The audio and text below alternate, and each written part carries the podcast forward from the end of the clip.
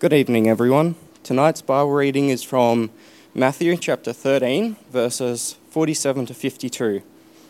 So if you could open your Bibles and turn with me to Matthew 13, um, 47 to 52.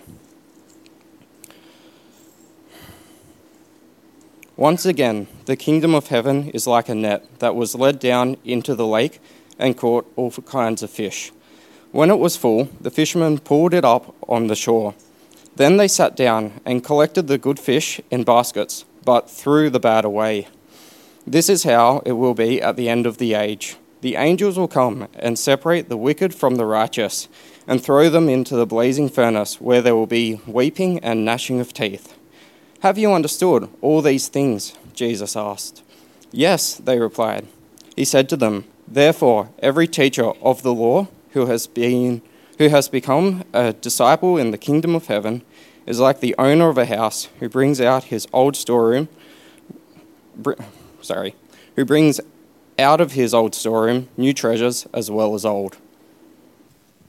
Everyone. Uh, for those of you who don't know me, me my name is simon and my wife uh, sarah and our five kids uh, come to 10.30 um, and it's my pleasure to be able to share with you from god's word this evening. Uh, now, this morning at the 8:30 service, I sort of flicked the microphone away like a fly, um, and then it caused sort of issues all the way through the sermon. So hopefully, I won't do that this evening. Uh, we'll see how we go. Uh, so please pray with me. Our gracious Heavenly Father, we thank you that uh, you are a powerful God who has the ability to save us through Jesus. We thank you for the gift of your word. And as we have a look at it this evening, we pray that you would help me to speak faithfully from it and that you would help us all to reflect uh, and to go away reminded of your truth and to put things into action. And we pray this in Jesus' name. Amen. Uh, we live in a world full of injustice, crime, and wickedness. Just this week, a man in the Illawarra was arrested for assaulting his 12 week old daughter and her 17 year old mother. The alleged crime is one of causing reckless bodily harm, choking his victims, assault, and breaking an apprehended violence order. Another man in Sydney shot at his former partner's house before going on to shoot at two different police stations before finally being shot dead by the police in what seemed like suicide by cop. Recorded cases of sexual abuse in Australia have increased by 40% in the last decade.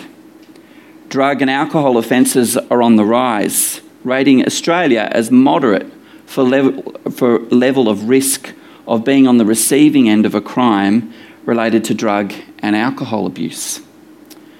Prison inmate numbers in Australia reached their peak their all time peak in June this year.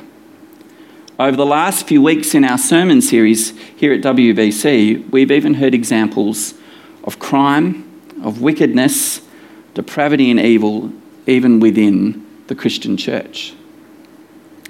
On a daily basis, though, not all of us are touched by this kind of wickedness or crime. It's more the visiting friend of a neighbour who parks over my driveway this morning that made it difficult for me to get out. Or the person who ate my secret stash of Cadbury Dairy Milk chocolate on the night that I was planning to eat it when I got home late from a school board meeting. Or it's those who are perhaps gossiping about me or maligning my name, or those who are leaving me out of some sort of social group or network. Many of these things feel like they're not dealt with People seem to get away with stuff. The damage is often done and can't be undone. And in some cases, it just seems that justice never takes place. It does make us wonder is God ever going to deal with the wickedness and the injustice that we find in our world? Sometimes our frustrations boil over and we seek revenge we take matters into our own hands. Or sometimes we just become bitter. And I was feeling that when my chocolate was gone. the parable that we're looking at this evening has something to say about this dilemma and how God is going to deal with wickedness. Matthew 13, 47 to 48, I'll read it again, says, Once again, the kingdom of heaven is like a net that was let down into the lake and caught all kinds of fish. When it was full, the fishermen pulled it up onto the shore. Then they sat down and collected good fish in baskets, but threw the bad away. Jesus is using a really familiar picture for the people of the day in order to describe God's reign and what the kingdom of heaven is like. It would have been particularly familiar for some of his disciples who were fishermen and who grew up on the Sea of Galilee. It's perhaps a less familiar picture for us today, but still one that we can understand. The net being used would have been a large net that would have been dragged between two boats. And as the fishermen bring in their haul and they walk through, work through the water, all manner of things are collected from the sea.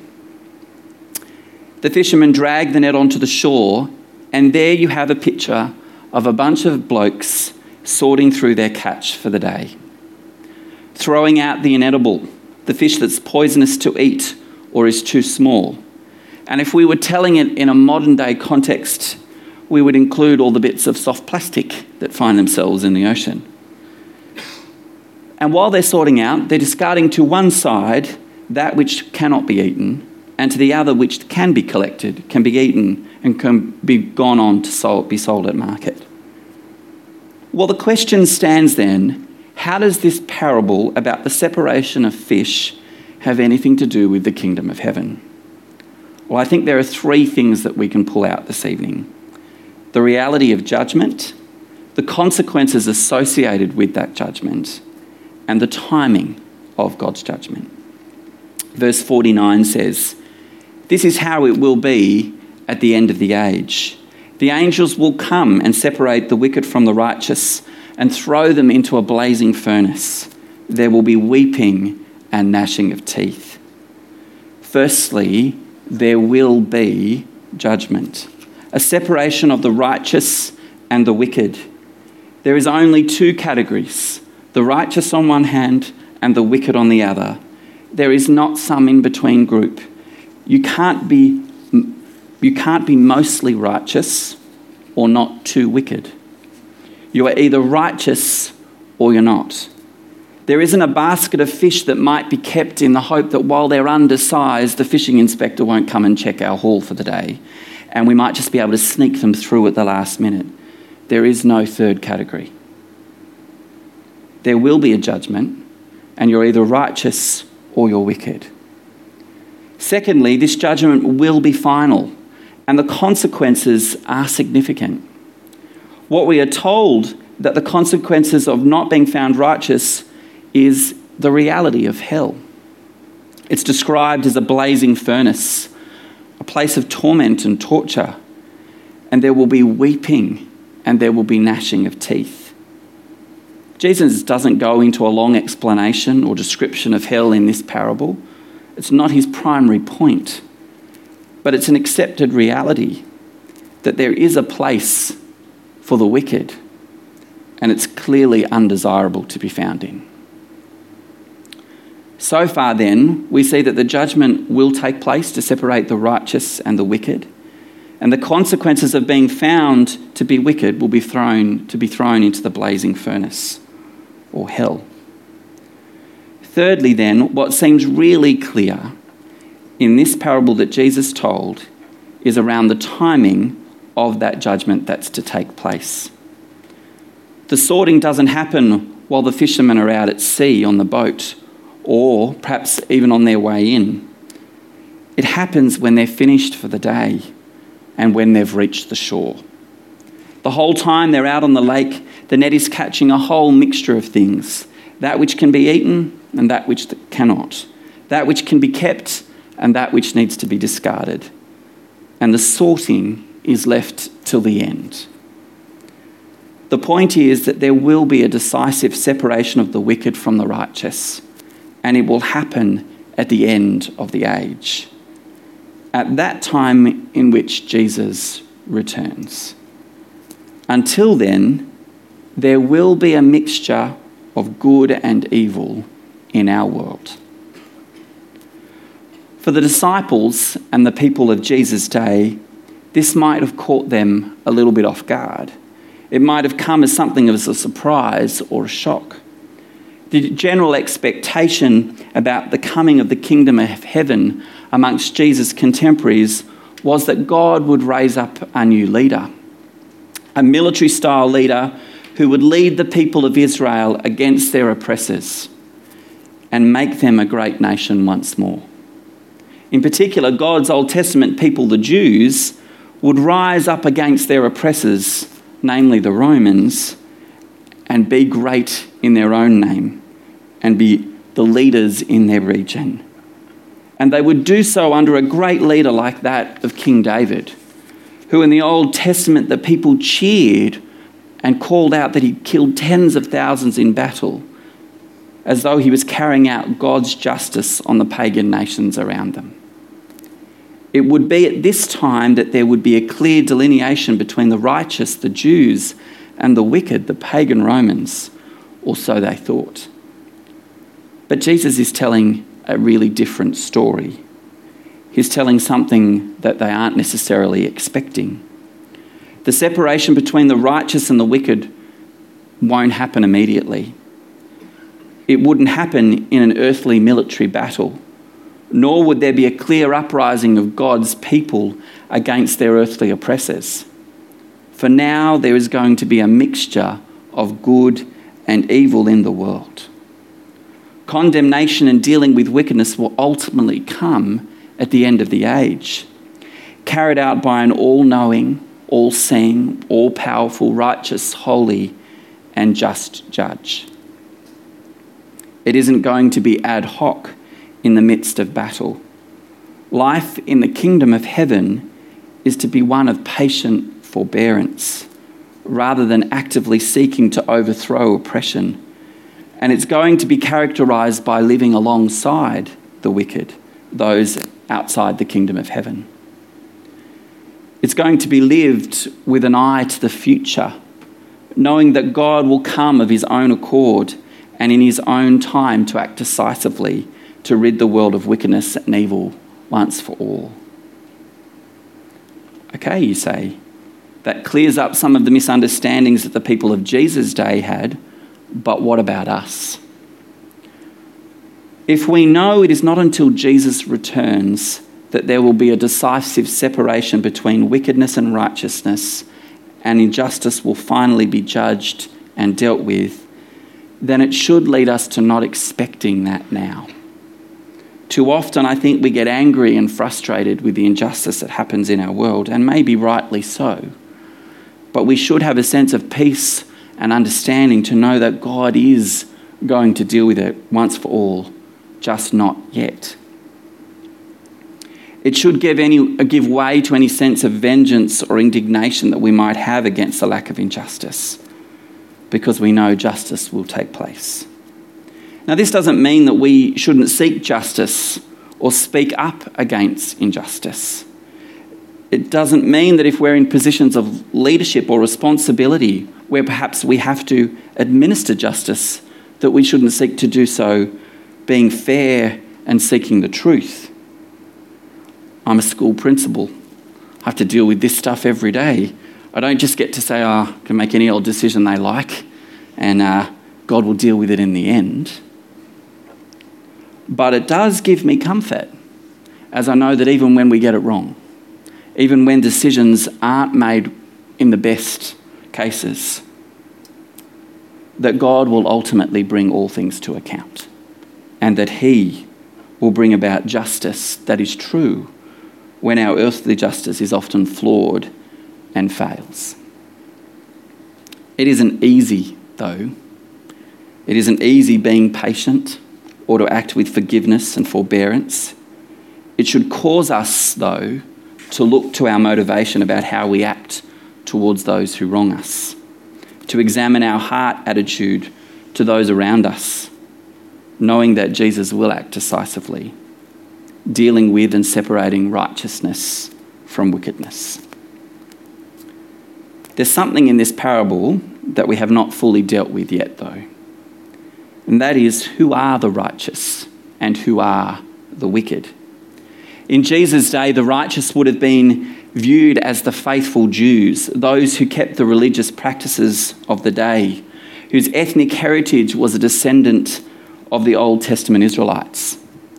But in the kingdom of heaven that Jesus spoke about, the answer isn't that simple. In Matthew 5:20, when Jesus is giving his sermon on the mount, Jesus says this: "For I tell you that unless your righteousness surpasses that of the Pharisees and the teachers of the law, you will certainly not enter the kingdom of heaven." The Pharisees and the teachers of the law were the religious giants of the day. If anyone was going to meet the requirements for keeping the law and for being declared righteous, surely it was going to be them. But Jesus says that even their moral deeds are not righteous enough to enter the kingdom of heaven. The dividing line here isn't between people. It's not between Rod Bailey and Simon Langston, the righteous and the wicked, but rather right down the middle of every single human being and down the middle of every human heart. All of us have a wickedness or an evil in our heart. We're all born sinful. We're all corrupted by the curse of sin. We may not have committed a crime like shooting at a police station or beating our child. But if we're really honest with ourselves and we examine our hearts, we all have mixed motives. We can be selfish, proud, unkind, greedy. And what about the way we treat God? Often we act without a care for Him or as though we don't need Him. In Romans 3 10 to 12, it says, There is no one righteous, not even one. There is no one who understands. There is no one who seeks God. All have turned away. They have together become worthless. There is no one who does good, not even one. We all fall short of the perfect standard of God in terms of righteousness in order to enter the kingdom of heaven. So put this together with the parable of the net, and we arrive at a really scary truth. If I'm not righteous, does that mean that I'm among the wicked that will be separated out and cast into the blazing furnace? where there will be weeping and gnashing of teeth? Is the blazing furnace awaiting me? Is a place of eternal suffering and damnation my final destination? In 1 Corinthians 6 9 to 10, it says, Or do you not know that the wrongdoers will not inherit the kingdom of God? Do not be deceived. Neither the sexually immoral, nor adulterers, nor idolaters, nor men who have sex with men, nor thieves, nor the greedy, nor drunkards, nor slanderers, nor swindlers will inherit the kingdom of God. The news isn't good. The passage in 1 Corinthians 6 is really clear. Sinners will not inherit the kingdom of God. The standard is pretty high. We've all been greedy at least once. And so it would seem that we're all ruled out. But the 1 Corinthians passage that I read doesn't finish with verse 10. Verse 11 says, And that is what some of you were. But you were washed, you were sanctified, you were justified in the name of the Lord Jesus and by the Spirit of our God. The message to the Corinthians believers is that they were numbered amongst the wicked. They were, if you like, the fish that would be discarded thrown into the fire. But they are now counted among the righteous because Jesus has declared them to be righteous. He has washed them, He has sanctified them, and justified them in His name. And at the end of the age, when they stand before the righteous and holy judge, and when he looks at the charge sheet, he does not see their name but he sees the name of Christ. Jesus, the one who lived a life in perfect righteousness, the one who lived a life without sin, who was crucified and died on a cross, and who rose again, conquering death and sin. The message is the same for us. If we believe in the name of the Lord Jesus and trust in his death and resurrection for the forgiveness of sin, then we too can be counted as righteous in the name of Christ. At the end of the age, when the separation takes place between righteous and the wicked, we can be in the righteous through faith in Christ. But the warning stands that the blazing furnace and the weeping and gnashing of teeth await those who reject God and who don't trust in his saving work in Christ. It's very important that we understand what is at stake here. It's the difference between eternal life and eternal condemnation. The parable is in part of warning of what is to come. There is going to be a decisive day when this world will be judged, and when those who are not part of the kingdom of heaven will be held accountable, and there will be no second chance. There will be no court of appeal. There will be no suspended sentence. There will be no basket of fish that doesn't quite meet the size that they just slip through anyway. They will be thrown into hell. It's endless, it's helpless, and it's hopeless. Sometimes we try to soften the warning, but we can't and we shouldn't. It's not really a topic we bring up at dinner parties or in polite conversations. It's kind of in the category, category of politics and discussing your salary. You hear people jokingly say, if I go to hell, it's okay, at least I'll be there partying with my mates. There will be no party, there will be no mates. Because all of these are good things that come from God. Australians have the it'll be all right on the night mentality. You know, it won't be. There will be endless regret and distress for those who don't trust in the name of the Lord Jesus. I heard someone recently describe the gospel without hell as a cross without meaning. Jesus came to live and to die and to pay the penalty for those who have faith in him so that we might come into the kingdom of heaven. The reality of hell actually helps us understand why Christ needed to come and ultimately what he's saving us from and for. It's a pretty drastic warning. If you're a Christian, if you're a follower of the Lord Jesus, if you're trusting in Christ's death and resurrection, then you have nothing to fear.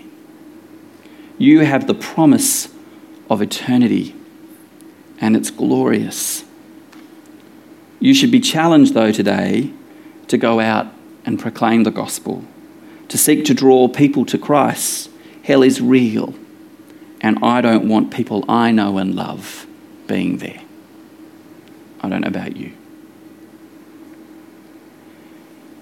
If you're not someone who trusts in the forgiveness that Christ offers through his death and resurrection, then today I urge you to explore the claims of Christ at least one more time.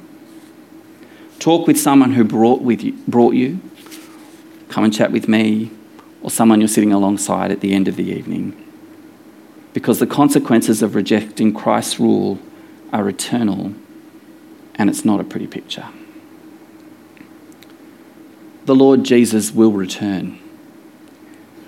We are to be patient and we're to wait on the Lord. We know the, t- the time until his return will not necessarily be an easy one. We will come across evil in our world. But as we wait, we are to seek to make Christ known so that others may come to faith and enjoy the glorious riches of being part of God's eternal kingdom. Salvation is a gift. It's a gift of grace. It's something we don't deserve. It's not my worth or my merit, but it is Jesus. This past week, um, I dropped my wife and daughter at the airport, and I had the four boys on my own, so we went up the Blue Mountains. And I had them all in the car with devices on their heads, which meant that I could put my music on. And as I drive along, I turned up the music and I'm singing along. Probably really glad I didn't drive past too many people that I knew. And um, one of the songs that I was listening to or singing along with uh, was called My Worth Is Not What I Own. And it reminds me of my unworthiness and the gift of salvation that's found at the cross, found in Jesus. And these are the words of the song My worth is not in what I own, not in the strength of flesh and bone, but in the costly wounds of love at the cross. My worth is not in skill or name, in win or lose, in pride or shame, but in the blood of Christ that flowed at the cross. I rejoice in my Redeemer, greatest treasure, wellspring of my soul. I will trust in him, no other. My soul is satisfied in him alone. As summer flowers, we fade and die. Fame, youth, and beauty hurry by. But life eternal calls to us at the cross. I will not boast in wealth or might or human wisdom's fleeting light, but I will boast in knowing Christ at the cross. Two wonders here that I confess my worth and my unworthiness, my value fixed, my ransom paid at the cross. We do indeed live in a world which is a mixture of good and evil, a place marred by sin and people's rejection of God's rule in their life. The outworkings of this we read in the newspapers, we watch on the nightly news, we see it in our relationships, in our own thinking, and in our own behaviour. We know that we can only be counted as righteous because of what Christ has done at the cross. We know that God will ultimately and decisively deal with evil and wickedness when Christ returns at the end of the age. And He is the perfect and holy judge who will get it right. In the meantime, we are to expect evil around us. We live amongst it. The parable promises us nothing else until the end of the age. And as we live in a broken world, our charge is to cling to the cross of Christ, to preach the good news of Jesus, to be patient, humble, and forgiving. And we're to seek lives that reflect the grace of Christ. I'll finish this evening with the word of 2 Timothy 4 1 2, which is a bit of a charge for us as we wait for Christ to return. In the presence of God and of Christ Jesus, who will judge the living and the dead, and in view of his appearing and his kingdom, I give you this charge preach the word. Be prepared in season and out of season. Correct, rebuke, and encourage with great patience and careful instruction. Let's pray. Our gracious Heavenly Father, we do acknowledge that we are a broken people, a people who so often live without care or reference to you. We recognize that we live in a broken world, corrupted by sin in so many ways. And Lord, we thank you for the gift of your Son, Jesus, that he died on a cross and that he rose again, conquering death that through faith in him we can have forgiveness and we can be counted as righteous. Lord, we thank you that you are a just, a holy, and a righteous judge, and that you will decisively deal with wickedness at the end of this age. Until then, Lord, we pray that we might be faithful examples of Christ to those around us, that we might preach the word, be prepared in and out of season that we may show great patience, forgiveness, and mercy. Lord, we ask for your help in this, we pray. In Jesus' name, amen.